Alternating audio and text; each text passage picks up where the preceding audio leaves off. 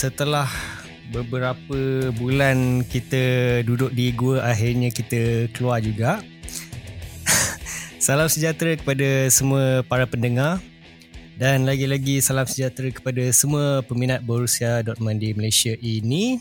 Kami dari The Lebah Malaya Podcast mengucapkan selamat kembali setelah sekian lama. Ini pun harapnya kami boleh boleh membuat podcast seperti biasa.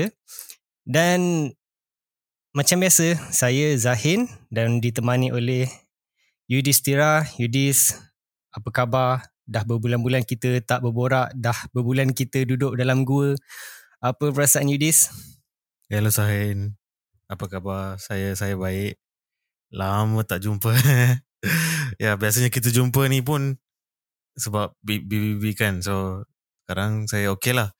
And lepas season yang boleh boleh katakan lah uh, mostly roller coaster lah roller coaster.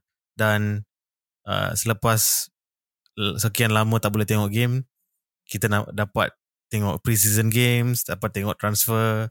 Slowly untuk saya lah saya rasa ada in the mood balik untuk untuk podcast untuk uh, Dortmund game. Slowly ada banyak positif so saya bersemangat lah. Itu yang kelakarnya untuk peminat bola sepak ni saya rasa ada satu masa kita akan rasa rasa macam sedih bila kita dapat tahu kelab yang kita minat tu hampir-hampir menang, hampir-hampir juara. Tapi tiba-tiba realitinya kita tak dapat menang dan kita rasa macam senang cerita hampir dua bulan tu selepas habis season tu terus murung. Tapi bila kita nak mula balik tu, bila kita nak start balik season yang baru ni, kita rasa excited, kita rasa macam tak ada benda yang berlaku. Itu yang saya rasa seronoknya jadi peminat bola sepak ni. Lagi-lagi di Malaysia, kita ada peminat yang, walaupun peminat Borussia Dortmund di Malaysia ni tak ramai, tapi saya rasa saya sangat seronok kita ada komuniti yang sangat-sangat uh, tahu pasal bola sepak, tahu betul-betul development pasal Borussia Dortmund ni tak kisah benda berita-berita kecil pun semua akan tetap diupdate dalam WhatsApp uh, MDFC. Jadi kalau sesiapa yang berminat untuk join WhatsApp MDFC ni mungkin boleh uh, DM pada kami. Mungkin boleh minta link daripada admin sendiri dan kami akan bagikan WhatsApp tu. Dan seterusnya mungkin kita boleh terus masuk ke topik yang yang penting sekarang ni iaitu persiapan untuk musim yang terbaru iaitu 2023 dan 2024 dan saya rasa selepas uh, expectation yang agak tinggi daripada musim tahun lepas saya rasa tahun ni pun mungkin akan ada expectation yang sangat-sangat tinggi. Kita boleh nampak pun kita punya rival iaitu Bayern pendapat saya sendiri tak begitu memberangsangkan pada musim lepas walaupun kita hampir-hampir menang tapi saya rasa tahun ni mungkin pada pendapat saya sendiri Bayern makin makin tumpul kot saya rasa dengan pemergian uh, Mane dengan berita Kane dengan berita buruk pasal Noya pun mungkin akhirnya kali ni kita boleh menang Bundesliga. Tapi mungkin Yudis ada pendapat sendiri ke? Macam mana expectation kita untuk musim baru ni kalau nak compare dengan Bayern ni saya rasa Bayern selepas actually selepas lama dah uh, selepas uh, Pep keluar selepas uh, ya ya Hankes keluar slowly saya rasa lah saya boleh nampak Bayern dah slowly merosot lah saya boleh katakan. Dan yang uh, key player yang keluar ialah Lewandowski lah saya rasa. Lepas Lewandowski keluar Bayern dah tak uh, team yang sama. So walaupun uh, Mane tak perform dan Mane dah keluar, uh, dia orang bawa player lain, player masuk keluar. Hmm, season ni pun saya rasa mungkin dia orang akan uh, consistent consistent tapi tak akan lebih baik dari last season. So kita masih ada peluang sebab sebab tu saya nampak. Dan Kane walaupun Kane ialah Kane dan dari Tottenham uh, dia dia best player one of the best player in EPL maybe top 3 player tapi untuk saya lah Mane pun sama uh, dia masuk Bayern tak tak buat apa-apa pun uh, Kane Kane uh, itu satu. Lagipun Kane dah tua sikit so tak tahu mungkin uh, ini ini prediction saya lah. Dia akan score dalam first 3-4 game. Lepas tu at the, by the end of season dia akan jadi flop. Cakap pasal performance yang memberangsangkan 2-3 game ni saya rasa terus teringat Salih Oschan kot saya rasa. Dan mungkin ini adalah topik yang terbaik untuk kita teruskan iaitu kita boleh cakap pasal individual. Saya rasa bila cakap pasal individual ni uh, kita perlu mention yang beberapa pemain keluar masuk. Saya rasa yang lagi interesting ialah pemain yang masuk ke BVB sekarang ni. Ada tiga pemain tapi kalau ikutkan sebenar ada empat. Tapi satu tu daripada BVB 2 tak silap oleh Polman.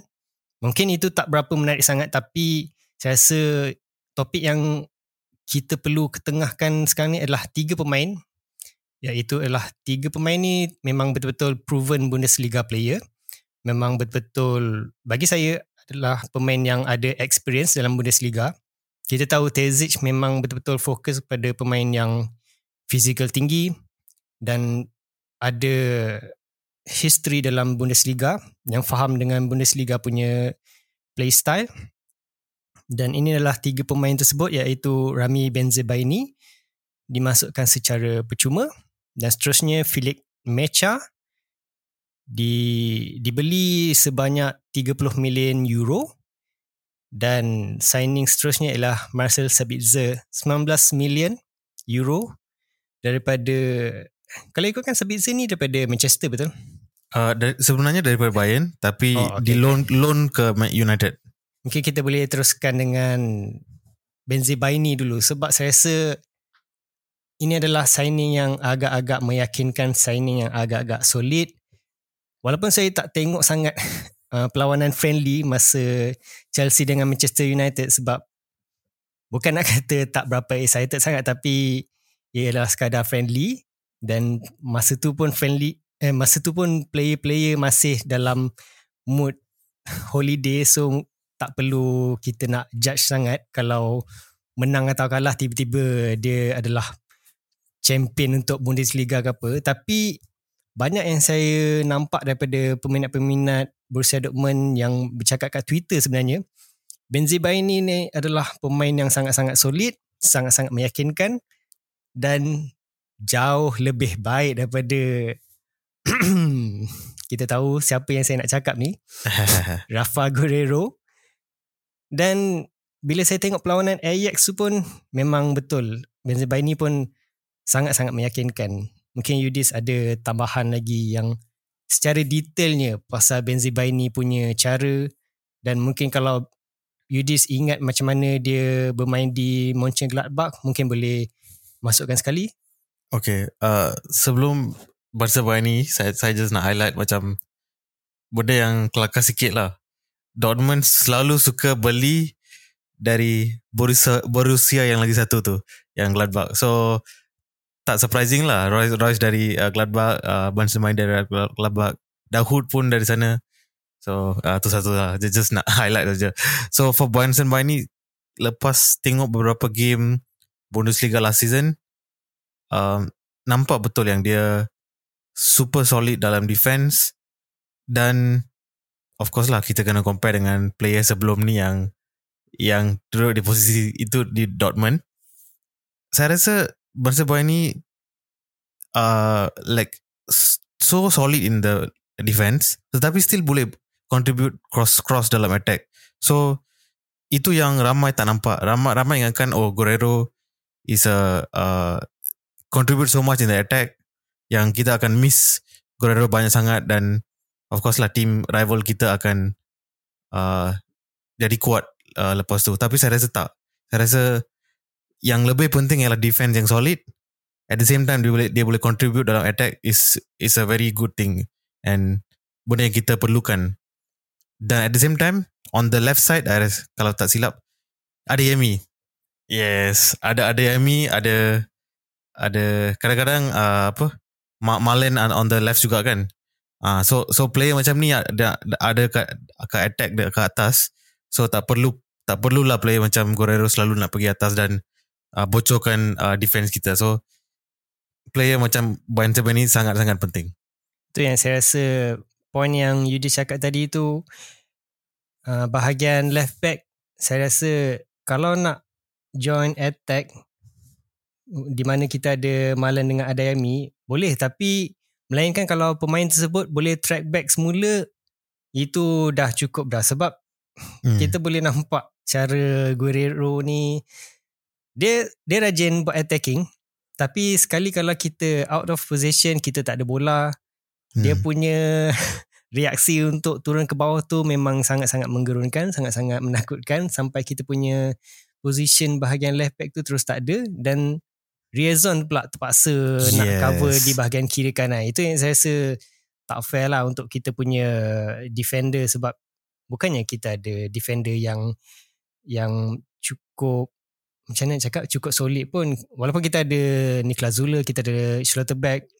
Unless kalau dua-dua pemain pemain tu memang konsisten setiap masa setiap setiap match ada memang okay lah fair lah. Tapi kadang-kadang even kalau dua player tersebut ada pun kadang-kadang kita tetap bolos disebabkan satu position yang uh, Guerrero sendiri buat kesilapan. Macam perlawanan sebelum ni pun yang paling ketara kita berdepan dengan Gladbach, kita ada peluang besar untuk dapatkan tiga mata penuh tapi akhirnya kita dapat satu mata je disebabkan Guerrero sendiri.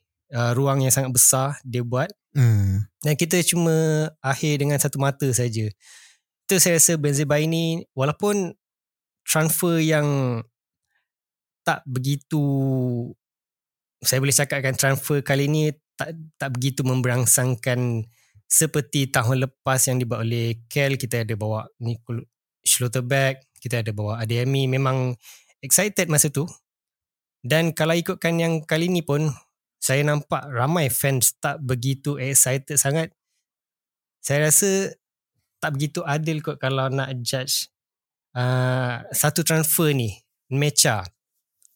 Kita tahu dia ada beberapa isu yang di luar negara agak panas. Tapi kalau kita tengokkan perlawanan baru-baru ni menentang Ajax pun, huh, dia punya on the ball punya macam mana macam mana saya cakap on the ball punya composition mm. tak ada nak gelabah sangat dia tetap rasa dia tetap macam tenang bila berdepan dengan gol dan dua-dua gol yang dibuat tu pun dia seolah boleh predict ke mana goalkeeper uh, Ajax akan yes. bergerak dan dia dia sepak ke arah yang bertentangan daripada goalkeeper itu saya rasa tak adil nak cakap uh, kalau satu transfer daripada Mecha ni membuatkan fans tak begitu gemar terus akan efek ketiga-tiga transfer termasuk Benzema ini dengan Sabiza ni. Saya rasa mungkin Yudis boleh terangkan lagi apa sebenarnya yang Mecha ni boleh bawa dekat BVB selepas kita tengok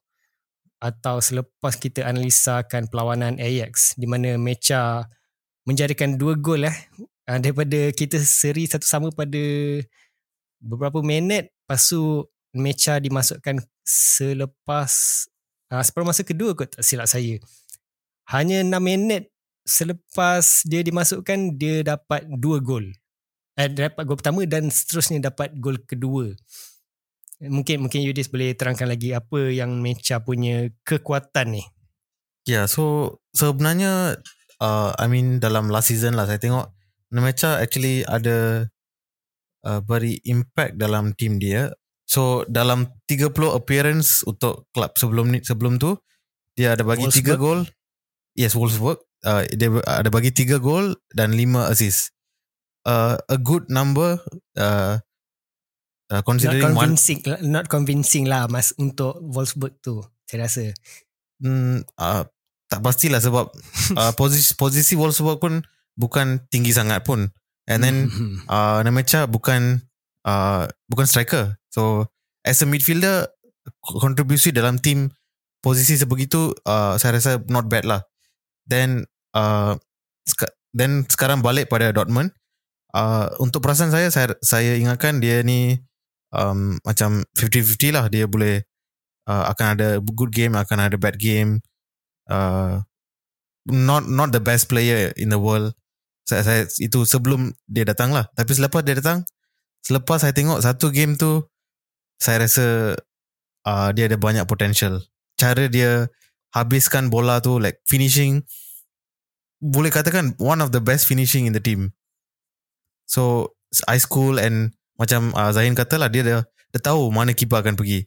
So dia dah banyak practice uh, finishing dia lah and yeah and he suits the team lah. Yang uh, void yang Bellingham selepas Bellingham keluar yang di di produce Nemecha saya rasa dah boleh feel mungkin 60% lah saya, saya katakan. Itu yang saya rasa sesuai untuk saya tanyakan soalan ni adakah harga 30 juta euro untuk Mecha ni berbaloi untuk uh, BVB sebenarnya untuk bayar? Sebab ada baru-baru ni uh, report daripada BVB News Blog mengatakan bahawa Vatske ditanyakan soalan uh, berkenaan sama ada berbaloi ke tak untuk bayar 30 million ni cara dijawab tu macam biasa kita tahu Vatska punya cara jawab ni uh, dia agak macam mana? Dia agak direct sikit. Tapi yang kali ni dijawab dia tak dia tak ada nak cakap uh, Nbicha ni terlalu mahal. Dia ada mention yang sebelum-sebelum ni pun kita ada bayar pemain yang sangat tinggi dan akhirnya hmm. kita boleh produce pemain yang bertaraf dunia hmm. dan membawa balik uh, untung yang agak tinggi. Apa yang saya rasa dia cakap tu tak silap saya Jude Bellingham kot. Dia bawa pemain yes. uh, daripada uh, Birmingham ke? Eh? Ah, uh, saya Birmingham City, yes, yes. Uh, uh, saya tak ingat dia punya bayaran dia berapa, tapi cara dia cakap tu macam agak tinggi, so saya assume dia tinggi.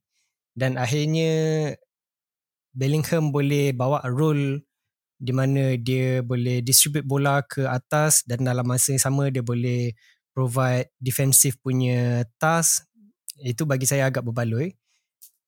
Tapi kita harap janganlah game awal-awal je tiba-tiba dia perform dan akhirnya selepas 3 4 game uh, tak perform dah.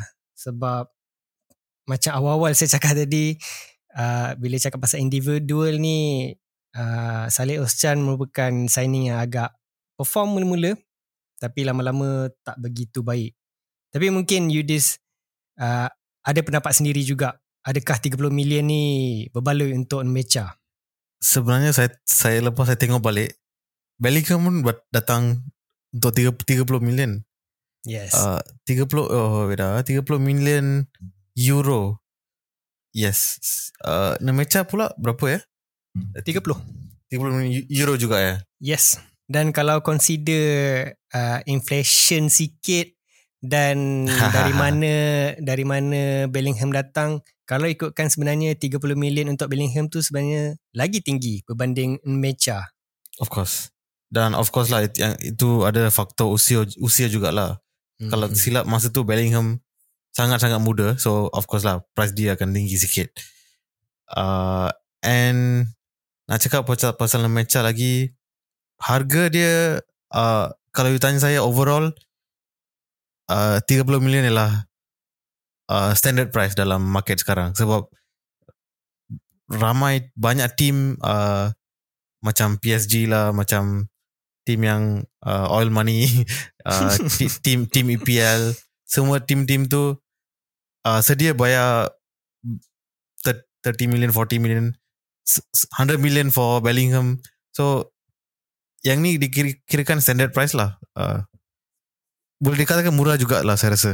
Tapi okay, walaupun dia standard price tapi itu dari standard oil money. Maksudnya daripada standard uh, liga yang ada uh, kewangan yang sangat kukuh kalau kalau saya tanya soalan berkenaan dengan Bundesliga, standard Bundesliga, mungkin saya rasa 30 million tu agak mahal untuk standard Bundesliga sebab kita tahu Bundesliga ni tak ada Macam saya cakap tak ada sumber kewangan yang sangat kukuh. Kita tahu Borussia Dortmund ni sendiri adalah kelab yang under underdog terbesar. Kita tak ada kewangan yang kukuh, kita tak ada apa macam macam nak cakap macam uh, money injection from third party macam PSG atau Manchester City. Mungkin satu satu benda yang saya boleh highlight uh, sebab biasalah ramai akan tengok uh, setiap transfer oh ni 30 million uh, uh, banyak sangat tapi kalau tengok overall tiga player yang kita bawa seorang uh, Ben Sebani seorang Sabitzer seorang Namacha uh, Sabitzer ada banyak experience uh, dari Leipzig lepas tu Bayern sekejap lepas tu United dia perform dan Ben Sebani dia juga experience dalam uh, apa uh, Gladbach And then Nemacha uh, muda, sangat muda, Jerman juga. Uh, tiga-tiga combine, uh, Nemacha 30 million, Sabitza 19 million, uh, Benzema ni free. So, secara keseluruhan sebenarnya transfer business kita still by, quite good sebenarnya. Uh, mix of experience and youth. And also posisi yang kita betul-betul perlukan.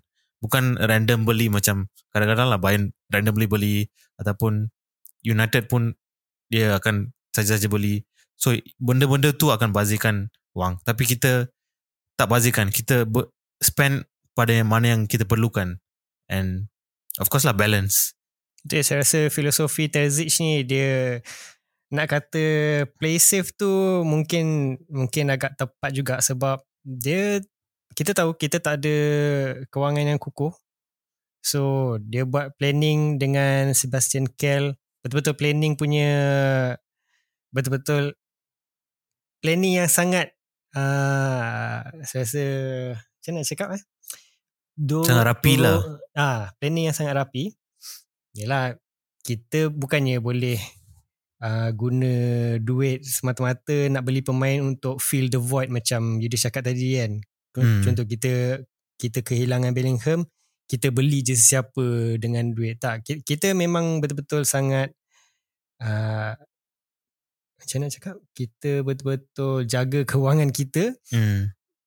macam Yudi cakap saya rasa saya sangat setuju. 30 million untuk Mecha tu sangat berbaloi. Selepas kita tengok perlawanan Ajax sebab bukan setakat dia beli eh bukan setakat dia buat dua gol saja malah dia ada buat satu pas yang sangat-sangat cantik bagi saya uh, daripada bahagian tengah ke Malen yang menyebabkan dua pemain Ajax tak dapat nak kejar. Hmm. Tapi unfortunately Malen tak dapat nak jaringkan gol. Tapi disebabkan satu pas yang Mecha buat tu je saya dah boleh bayangkan uh, role untuk Bellingham tu yang Bellingham dah keluar daripada squad kita saya rasa Mecha boleh bawa role dia tu dan tak ada masalah. Dan 30 million tu bila saya fikir pada okay sangat-sangat berbaloi dan Yudis pun ada, uh, ada sentuh tadi pasal total kita punya perbelanjaan iaitu Mecha 30 Benzema ini free dan Sabitzer 19 million dan totalnya dalam 49 million je. Dan saya ada tengok tadi dekat uh, website transfer market. Uh, pada awalnya kita ada income sebanyak dalam 108 million macam tu lah sebelum transfer window. Dan kita sekarang ni hanya belanja 49 49 million saja. Kita ada baki dalam 59 million macam tu lah.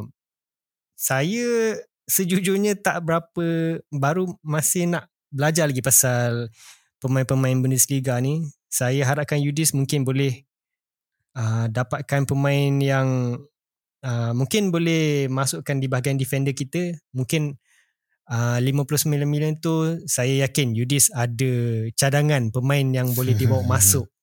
Kita tahu defender kita masih lagi terkapai-kapai dan Yudis apa pendapat Yudis tentang pemain baru yang mungkin boleh bawa masuk uh, dalam sebanyak 59 million sebenarnya untuk satu atau dua I mean okay ada sebenarnya ada banyak player yang kita boleh bawa tapi uh, satu kadang-kadang harga dia orang tinggi jugalah.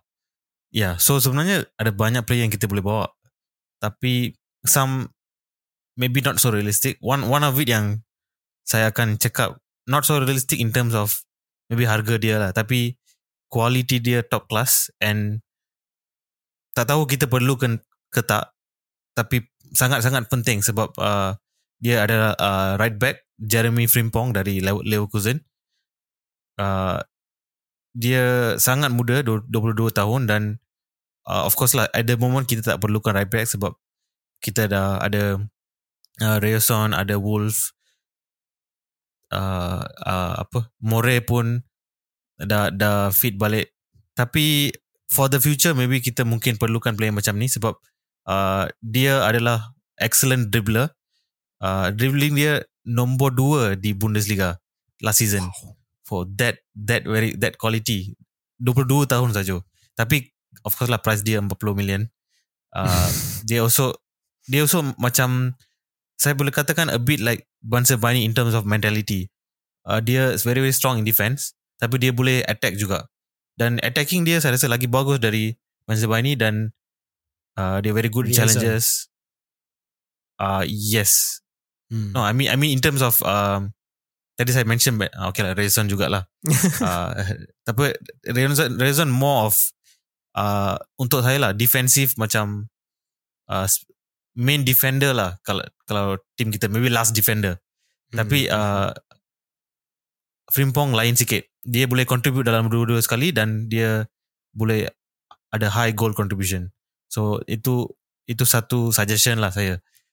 Tapi yang lagi realistic ialah mungkin seorang player nama dia uh, Wagnerman dari Stuttgart. Okay. Uh, stat dia tak payah nak cakap lah sebab dia uh, how to say one of the best team dalam Stuttgart uh, one of the best player dalam Stuttgart, Stuttgart last last season. Sebab uh, also defender macam-macam ni juga lah in terms of quality. Dia boleh uh, defend dia boleh contribute goal in term uh, contribute assist and goals. Uh, stat dia pun dalam Bundesliga itu ini dua-dua player yang saya, saya rasa boleh boleh dia bawa lah. Okay, kalau macam kita tahu yang filosofi Tezic ni dia lagi prioritikan pemain-pemain yang ada fizikal dan uh, Bundesliga punya experience. Macam Yudis suggest tadi ada dua dua-dua pemain tersebut mem- dua-dua pemain tersebut memang ada experience uh, dalam Bundesliga. Tapi mungkin boleh terangkan dalam dari segi fizikal pula adakah mereka uh, pendapat uh, Yudi sendiri sesuai dengan profil yang Tezic nak? in terms of uh, physical maybe badan kalau Frimpong ni dia muda lagi dia badan dia sikit sedikit macam Adeyemi tak tahu as a defender uh, Terzik suka ke tak suka. Tapi untuk fan of, of course dia, dia boleh senang jadi fan favourite. Uh, of course excellent dribbling macam Adeyemi juga. Tapi bukan attacker we- uh, dia adalah defender.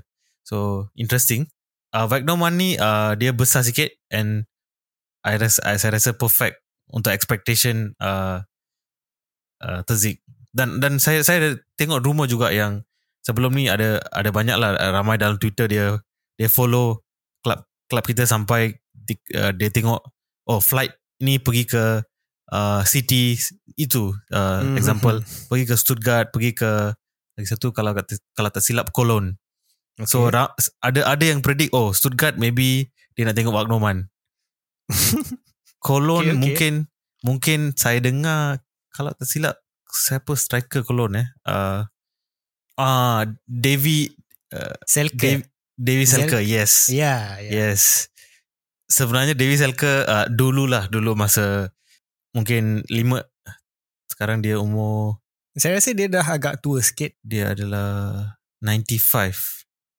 28 95. ah Oh, okay, okay, okay. Yeah, so mungkin 5-6 tahun dulu dia adalah one of my favorite in terms of uh, Germany youth youth player. Sebab dalam youth team tu dia betul-betul score banyak-banyak gol. Dia dapat uh, masa tu dia uh, under 19 dia dapat uh, Golden Boot, Golden Player uh, Award and so on. So dia quite uh, talented and experienced. And also uh, sekarang uh, ram, sure, I'm sure Zahin ada, ada dengar rumor yang uh, Terzik looking at the striker.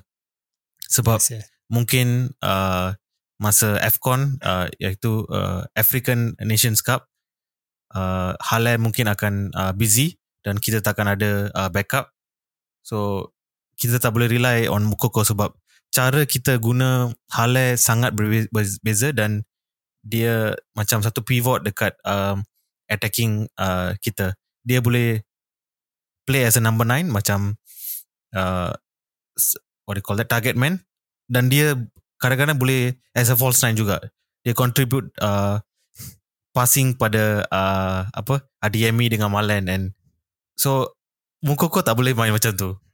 So tu kita perlukan se- seorang player similar profile dengan Halle Dan sesiapa yang nak tahu uh, dalam podcast ni inilah sebabnya kenapa saya perlukan Yudi sebab dia ada banyak pengalaman bab Bundesliga ni. Dia boleh terangkan uh, pemain-pemain yang sesuai untuk uh, BVB sebab macam saya ni saya masih kira sebagai peminat yang baru lagi. Saya masih nak uh, mendalami macam mana Bundesliga punya pemain, macam mana pasukan-pasukan Bundesliga ni. Walaupun saya sokong Borussia Dortmund dah lama tapi saya masih lagi nak masuk dalam bidang uh, bola sepak yang betul-betul mendalam ni. Tapi saya ada dengar juga pasal David David Selke eh nama dia David Uh, Selke okey. uh, Davy Selke David Selke.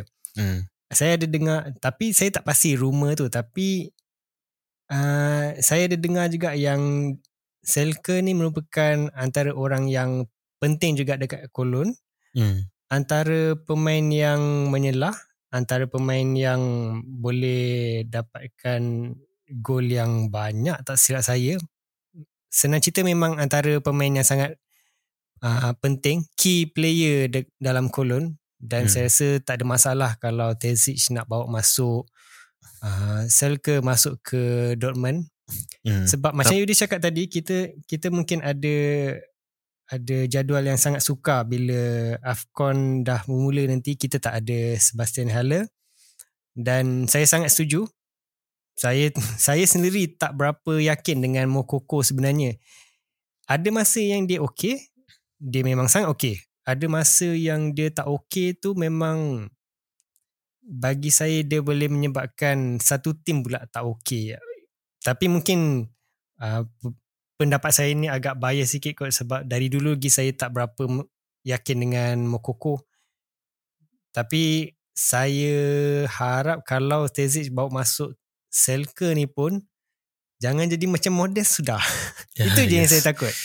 Yes. Lagi satu saya nak cakap sebelum uh, fan-fan kita kecam kecam saya sebab Okay.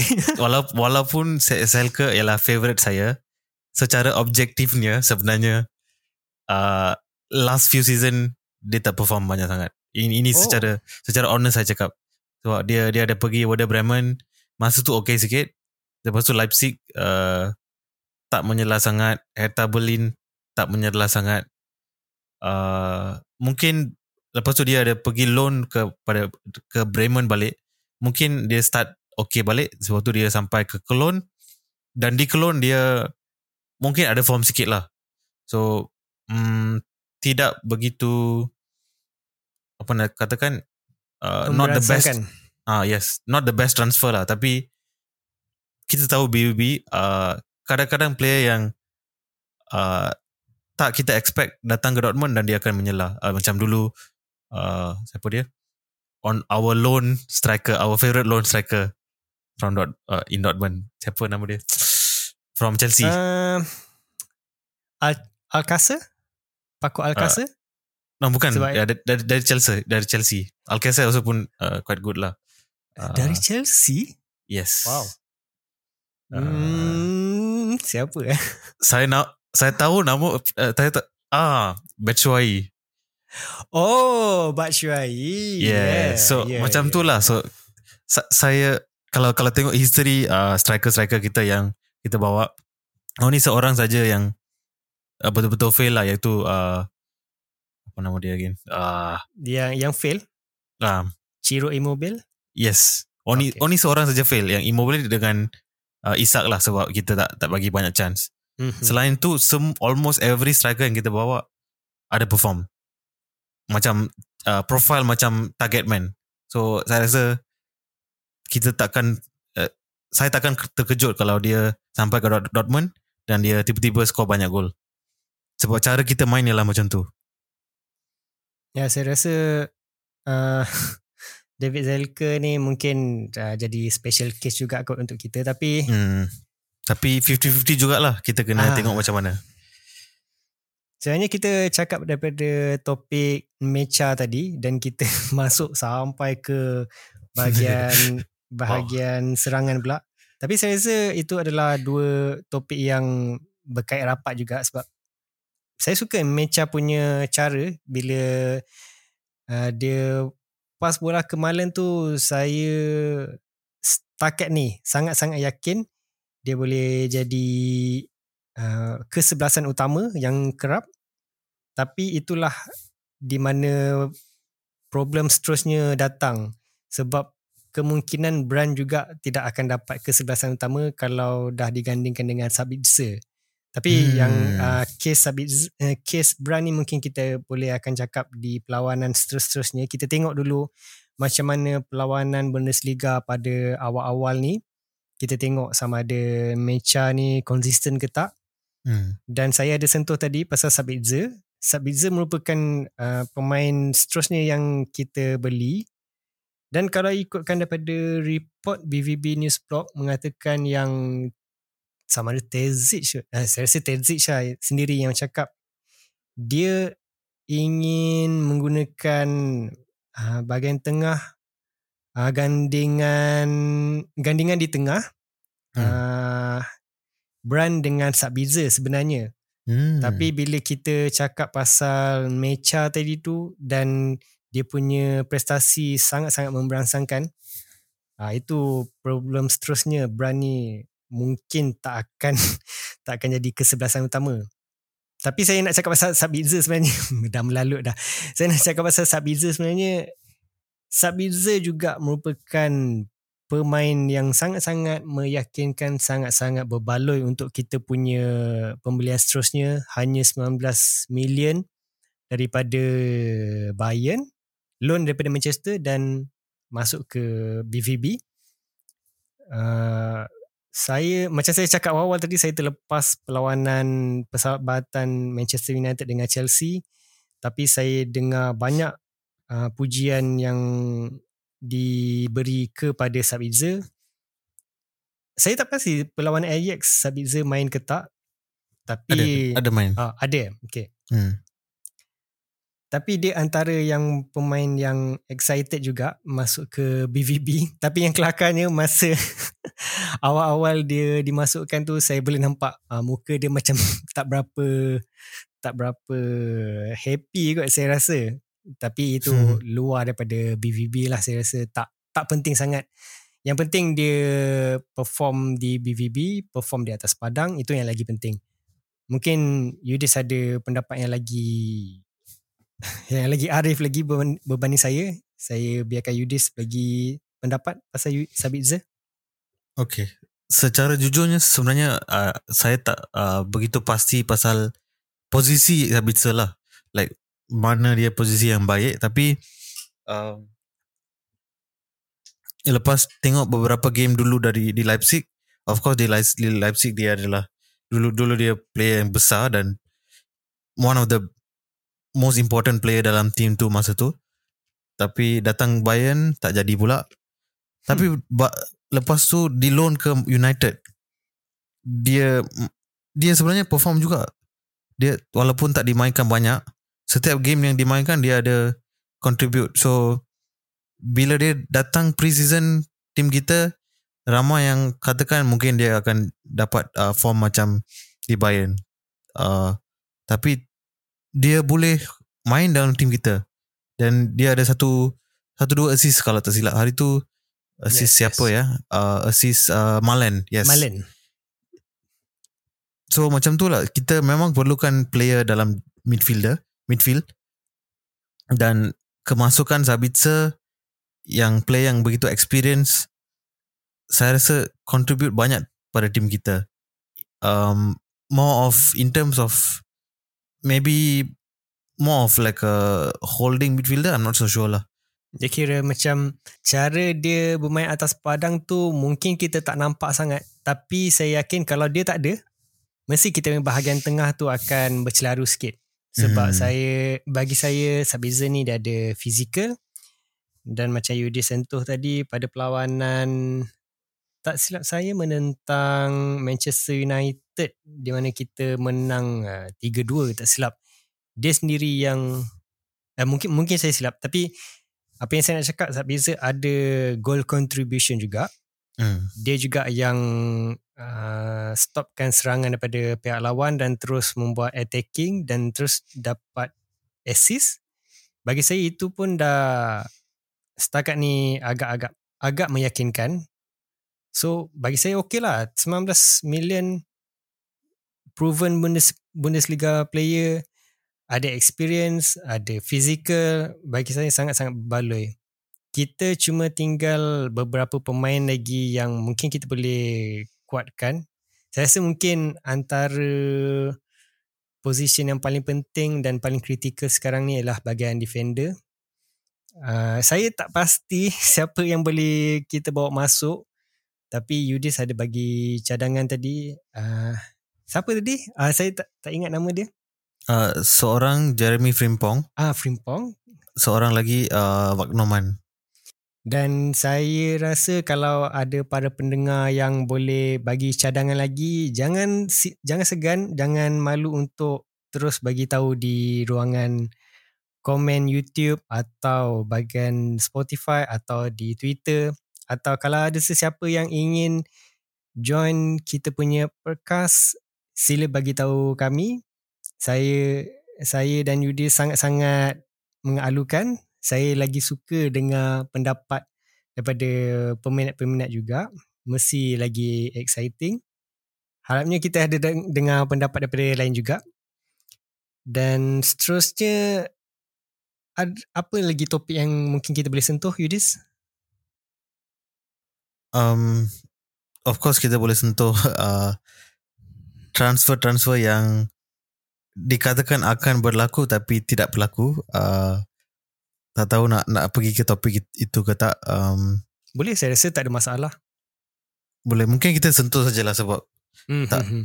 tak perlu detail sangat lah. Uh, I think masa lepas season kita habis, ramai rumor yang katakan kita akan dapatkan uh, player dari Mexico iaitu Alvarez, Oh, player no. Ajax juga. Lepas tu ada ada like Fresneda.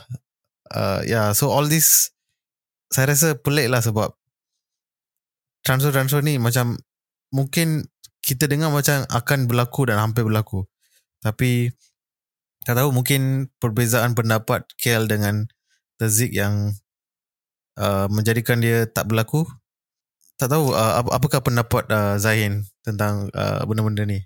Ini adalah topik yang menarik juga sebab saya ada pendapat saya sendiri tapi mungkin pendapat saya uh, silap.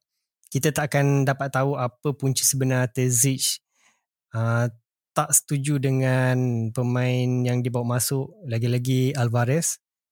Saya rasa punca sebenar yang Terzic tak nak bawa masuk uh, Alvarez dan Fresneda ni juga mungkin disebabkan filosofi yang dia nak adalah pemain yang dia priori- prioritikan adalah pemain Bundesliga yang pendapat saya sendiri kalau kita dapatkan pemain yang ada experience Bundesliga dia boleh lagi cepat untuk ada chemistry dengan pemain-pemain Borussia Dortmund. Yalah sebab kita tahu orang Jerman orang lagi cepat berkomunikasi, lagi cepat berinteraksi kalau dia dah biasa dengan uh, pemain-pemain yang yalah kita, ada ada komunikasi yang lagi senang. Kita tahu Alvarez daripada Mexico mungkin akan ambil masa yang lama untuk uh, biasakan diri dengan squad-squad BVB. Lagi dia daripada luar. Dan sama juga dengan. Fresneda, Fresneda ni tak silap saya daripada mungkin tak silap saya daripada Spanyol. Dan tak silap saya tak banyak orang Spanyol dalam dalam Bundesliga ni. Dan itulah pendapat saya tak ada macam nak cakap tak ada tak ada chemistry di awal-awal disebabkan komunikasi dan language barrier tu. Itu sekadar pendapat saja. Mungkin saya silap sebab itu yang saya nampak daripada filosofi Terzic ni. Dia nak cari Bundesliga punya pemain dia nak cari pemain yang ada fizikal supaya dia boleh uh, build squad tu dengan build squad tu dengan lebih cepat. Ya, mungkin mungkin dia betul lah uh, apa Zain kata sebab untuk saya player yang uh, kita bawa hari tu masa tu uh, Rierson dia betul-betul jadi dalam tim kita dan uh, kita nampak performance dia bukan saja like uh, transfer dari tim lama dia malah dia increase juga. Dia lebih lebih strong dalam performance dia. So mungkin player macam sebab tu kita bawa uh, player macam Nemecha ya, dan Sabitzer dan Ban ini tiga-tiga dari Bundesliga hmm, kan? sebelum ni. Itu yang saya rasa dia lebih kepada language barrier lah. Saya rasa hmm. Terzic lagi prioritikan Bundesliga punya pemain supaya mereka semua boleh boleh berkomunikasi dengan cepat dan boleh dapatkan chemistry yang lebih cepat berbanding pemain luar daripada liga. Hmm. Even uh, Duranville walaupun dia dari uh, dari uh, apa club dan league lain, dia a Belgian player. So dia dia boleh komunikasi dengan Mounier dengan Togen Hazard. So betul. Uh, dan dan of course lah uh, player macam Belgi- Belgium uh, macam uh, Austria uh, language ni bukan jauh dari German so orang senang nak adapt lah berbanding dengan player dari Spanyol ataupun player dari uh, France for example. Mungkin kita boleh skip juga pada eh, maafkan saya. Mungkin kita boleh skip terus ke ramalan untuk perlawanan Cologne juga kot. Saya rasa apa kita punya uh, pendapat sama ada squad-squad kita dah dah bersedia ke belum untuk Bundesliga 2023-2024 ni? Saya rasa mungkin Yudis ada pendapat sendiri. Sama ada kita dah dah sedia ke belum? Secara peribadinya kalau tanya saya lah uh, overall nak pergi ke the whole season kita main dalam tiga major competition saya rasa kita perlukan at least two more uh, transfers. Uh, mungkin right back kita dah cukup uh, plus minus tapi uh, satu backup defender kita perlukan satu mungkin tiga position lah. Satu backup defender, satu backup striker and satu midfielder untuk saya lah. Uh, tapi kalau walaupun tak ada saya nampak yang first game tu kita boleh menang berlawan dengan Cologne lah. Cakap pasal Cologne ni saya sebenarnya sangat-sangat teruja, sangat-sangat excited sebab saya sendiri akan berada di sana. Dan saya sangat berharap kita tak kalah pada perlawanan yang saya akan berada di Signal Iduna Park nanti. Tapi kita tahu uh, Borussia Dortmund dengan Cologne ni ada ada relationship yang sangat bagus mm. dan mungkin mungkin saya rasa macam uh, Cologne akan nampak kita sedih di perlawanan terakhir menentang main so mungkin dia akan bagi kita kemenangan yang mudah. Mungkin dia akan bagi macam oh okay uh, uh, BVB kalah hari tu mungkin kita boleh bagi boleh bagi BVB menang dulu ke? Tak tahu lah saya rasa macam tu lah saya rasa. Tapi apa yang saya uh, tak sabar ni uh, saya dengan isteri akan ke ke Dortmund pada perlawanan Bundesliga pertama macam saya cakap tadi uh, saya mengharapkan kemenangan dan saya mengharapkan squad-squad kita dah bersedia. Kita ada tiga signing yang setakat ni sangat-sangat meyakinkan. Kita cuma spend 49 million euro saja setakat ni. Dan macam Yudi cakap tadi saya sangat-sangat setuju. Di bahagian defender kita bila kita tengok Ajax lawan Ajax pun agak ketara. Kita dah dapat gol pertama seminit kemudian kita terus bolos uh, dengan tandukan daripada pemain Ajax. Saya tak ingat siapa. Itu saja dah menunjukkan kita punya defend kita. Kalau kena counter attack yang sangat cepat uh, memang terus berterabur. Uh, defender sangat-sangat kritikal. Sebab bila saya cakap pasal defender ni pun tiba-tiba saya nak masuk sedikit tentang Mats Hummel sebenarnya. Setakat tiga perlawanan Manchester United, Chelsea, Ajax ni Mats Hummel nampak macam tak begitu bersedia. Banyak kesilapan yang dia buat. Sehingga kan fans-fans di Twitter pun terus tak terus kritik yang sangat-sangat teruk tentang Mats Hummels ni. Dan bila saya tengok balik pun agak setuju. Banyak kesilapan yang dia buat. Uh, tapi kita tak boleh nak roll out dia sebab kita tak ada backup setakat ni. Kita terpaksa gunakan dia. Itulah saya rasa defender sangat kritikal setakat ni. Melainkan kalau Tezic boleh dapatkan squad baru dengan sangat cepat. Kita kita ada beberapa masa kita saya rasa awal bulan September kot transfer window akan tutup. Kita ada masa yang sangat pendek sekarang, sekarang ni Melainkan kalau Tezic boleh fikir dengan cepat siapa yang boleh bawa masuk, saya rasa uh, musim 2023 ni adalah musim akhirnya kita akan dapatkan trofi Bundesliga. Mungkin Yudis ada tambahan apa-apa lagi? Mungkin um, ramai yang tak nampak yang sebenarnya player youth player kita some not bad sebab bila saya tengok pre-season untuk saya lah highlight players yang mungkin boleh step up ke first team ialah macam Bamba. Tiba-tiba dia appear balik dan tiba-tiba dia uh, boleh score goals. Not bad. Uh, itu seorang. Lagi satu saya nampak uh, uh, Bueno. Nama uh, left back. Oh Bueno ni underrated. I, kalau tersilap lawan dengan United uh, first half saya nampak sebenarnya team most of the player ialah team main kita uh, main dengan teruk sekali.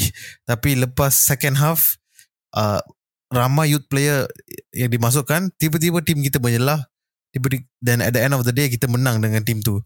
Boleh saya tahu, uh, saya macam saya cakap tadi, saya tak tengok perlawanan Manchester United tu. Yang pemain yang dimasukkan tu, yang muda-muda tu, berdepan dengan squad uh, Manchester yang mana? Sama ada first team mereka ke atau Manchester United tetap gunakan squad muda dia orang. Dia mainly first team tapi macam Dortmund jugalah dia dia campur sikit dan hmm. uh, tapi uh, second half kalau tak silap most of them first first team squad. Macam saya ni saya seorang yang agak skeptical juga sebenarnya sebab saya tahu uh, di musim pre-season ni adalah musim pramu, uh, musim awal-awal ni hmm. uh, yalah sebab tiada jangkaan tiada expectation mungkin masa tu Bamba dengan Bueno boleh bagi 100% ke sebab tak ada expectation tapi saya risau bila dah masuk Bundesliga nanti dia punya cabaran dia lagi tinggi cabaran hmm. uh, macam uh, expectation lah orang orang kata sebab kita tahu uh, Dortmund ni bila fans dah bagi expectation yang sangat tinggi kita terus hmm. akan jadi drop sikit macam hmm. perlawanan menentang Mainz tu pun expectation daripada fans terlampau tinggi kita hmm. ada kita ada percentage yang sangat tinggi untuk menang kita ada peluang yang sangat tinggi untuk menang lah senang cerita kita main dekat home fans semua berada di pihak kita lagi ramai expectation pun makin tinggi tapi terus kita tak dapat nak bagi uh, apa macam prestasi yang 100% itu yang saya rasa uh, bila masuk ke peringkat Bundesliga ni mungkin akan lain sikit lagi-lagi hmm. mereka muda hmm, hmm. pasal pemain muda tu of course lah kita tak boleh predict dan preseason adalah preseason lah uh, takkan sama dengan 34 game Bundesliga dan Champions League and so on. So of course player muda tu tak boleh cakap tak tak tahulah. Tapi pasal I just nak sentuh sikit lah pasal mentality. Um, I just nak compare macam example uh, Liverpool Club. Sebenarnya se- sebelum dia orang menang Champions League then slowly menang EP, EPL dan banyak-banyak trofi. Sebelum tu kalau tak silap uh, Klopp dengan Liverpool tu ada main 4 ke 5 final. Dan banyak yang semua final tu dia kalah. Sebelum akhirnya satu final yang dia menang. Iaitu uh, se- second time in the Champions League final dia finally menang. Pas uh, lawan uh, I think first final yang dia kalah tu pas lawan Real Madrid second final. Lawan siapa ya? Uh, ah tak ingat lah. Uh, ya yeah. Tapi so example macam tu saya nampak untuk saya lah. Uh, melalui perkal- uh, perkalahan kita tim kita tim itu akan belajar dan dia akan lebih lebih strong lebih bersemangat untuk menang uh, selepas itu. So uh, tidak mustahil tim kita akan bangkit lagi selepas ni. Dia akan jadikan kekalahan musim lepas sebagai satu batu loncatan atau satu pembakar semangat saya rasa. yes betul itu yang saya rasa Tezic uh, uh, saya rasa dia akan jadi lagi berhati-hati dan itu yang saya nampak Benzema ini punya role dalam defender ni sangat-sangat meyakinkan meyakinkan hmm.